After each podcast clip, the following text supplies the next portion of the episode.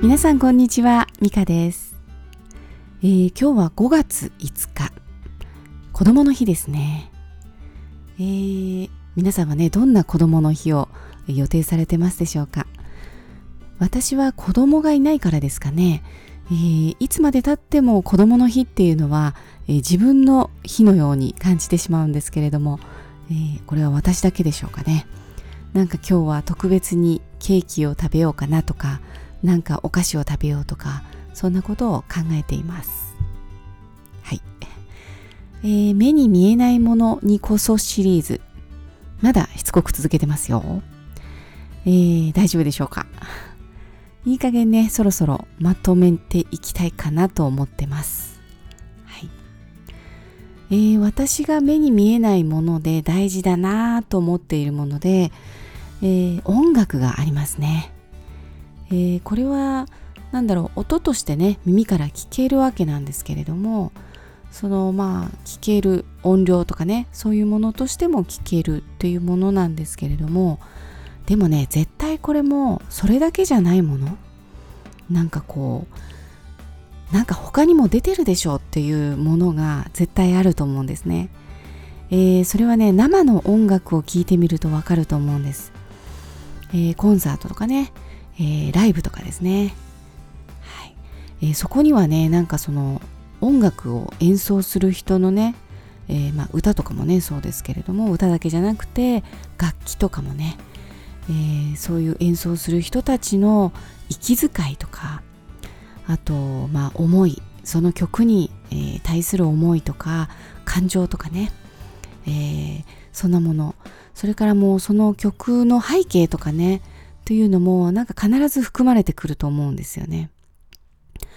あとはその聞く方の感情とかもね、えー、加わってくると思うんですね。どんな時に聞いたのかということでもまたこう何か変わってくると思うんですね。であの前にもねちょっとオーケストラの音楽っていうのは、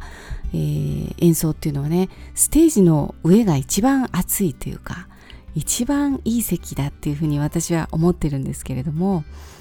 えー、まあ、そういうことですよね、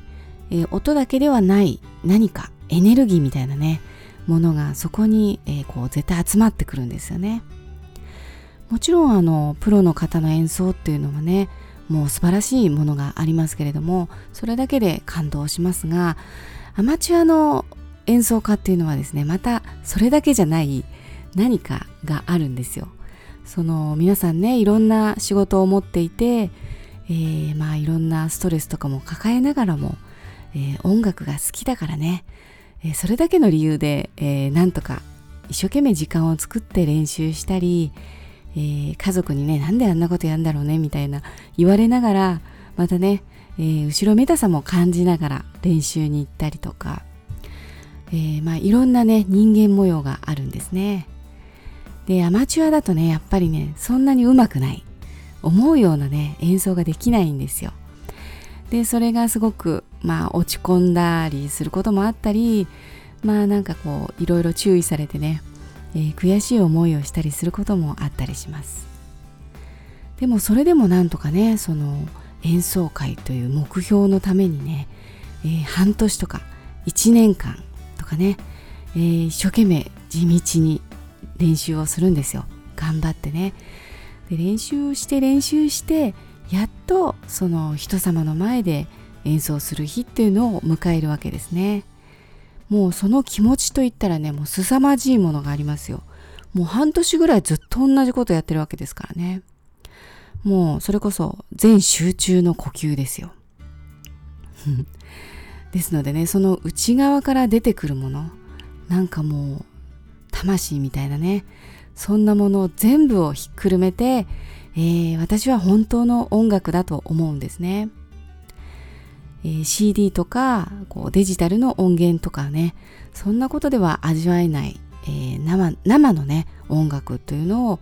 えそれはぜひ楽しんでいただきたいなと思います。何かきっとね感じるものがあるんじゃないかなと思うんです。でねそこでしか味わえないものっていうのはね必ずあるのでね、えー、それはもうちっちゃい時からやっぱり本物の音楽っていうものをね、えー、聞いて育ってほしいなっていうふうに思いますね。はい、子供の日のねプレゼントとしてもいいかもしれません。生の音楽っていうのはねやっぱり何かあるんですよ。はいえー、私の場合ですねそのこう何かが入り込んだ音楽っていうのを聞きますとなんかこう耳からねキラキラしたものが聞こえてくるんですよ。なんか聞こえてくるっていうか感じ取るんですかね。えー、ものすごいそしてね幸せな気持ちに浸ってしまうんですね。なんかこう音が見えるっていうんですかね。うん、でねそのキラキラ体験っていうのはね、えー、音楽だけでなくて、えー、実際に感じたことがあるのが、えー、そうですねまあ何回かあるんですけれども印象的なのはそのフランスにね前行った時に、えー、そこの山奥ですね、えー、なかなか、えー、簡単には行けないようなところなんですけれどもその昔ながらの伝統的な農法で、え植物を栽培されている農家さんがいましてでそこではねなんかこう牛糞を使ったりねその星の満ち欠けで、えそれによって、え栽培をしているというようなねで自らもすごく、えストイックに、え体を整えて、え、栽培するっていう植物に向き合うっていう方のところに行った時にですねもうそこの畑がですねめちゃめちゃキラッキラなんですよ。特にね太陽がすごい出てたっていうか、まあ、晴れてたですけどもすごい晴れてたわけでもないんですけれどもなんかすごいこうキラキラしたものを感じたんですね。そしてねやっぱりすごい幸せな気持ちになったんです。あこれが天国っていうのかな？みたいなね。でねやっぱりそこの畑っていうのは食物連鎖がねすごくあのきちんと保たれていて、えー、とてもバランスの取れた畑なんですね。なんかそのもう肥料肥料ももちろんあげないんですけどもあ肥料あげんのかな？あのなんだろう。虫よけとかもねしないでも、えー、虫が虫を退治してくれるみたいなねそんなところだったんですね。はい。えー、それからですねまたちょっと物にもね何か宿ると私は思っているんですね。なんか誰かがこう思いを込めて、えー、丹精込めて作ったものとか、えー、そういうものにはですねやっぱりその作った方の魂とかね叫びとか、えー、そんなものが入って存在感がね、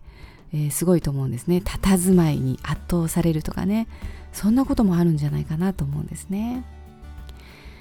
それってね何なんですかね。やっぱり魂なんですかね。うんその存在をね感じた時っていうのは人は何かを感じるし、えー、またなんかこう幸せに幸せなね感覚を覚えたりするんじゃないかなと思うんですね。はい。なんだかまた長くなりました。今日は、えー、じゃあこの辺にしましょうかね。はい。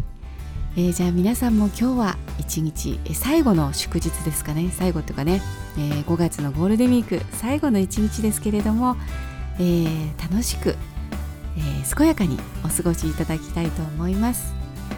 はい。ではまた明日お会いできればと思います。ではまた明日。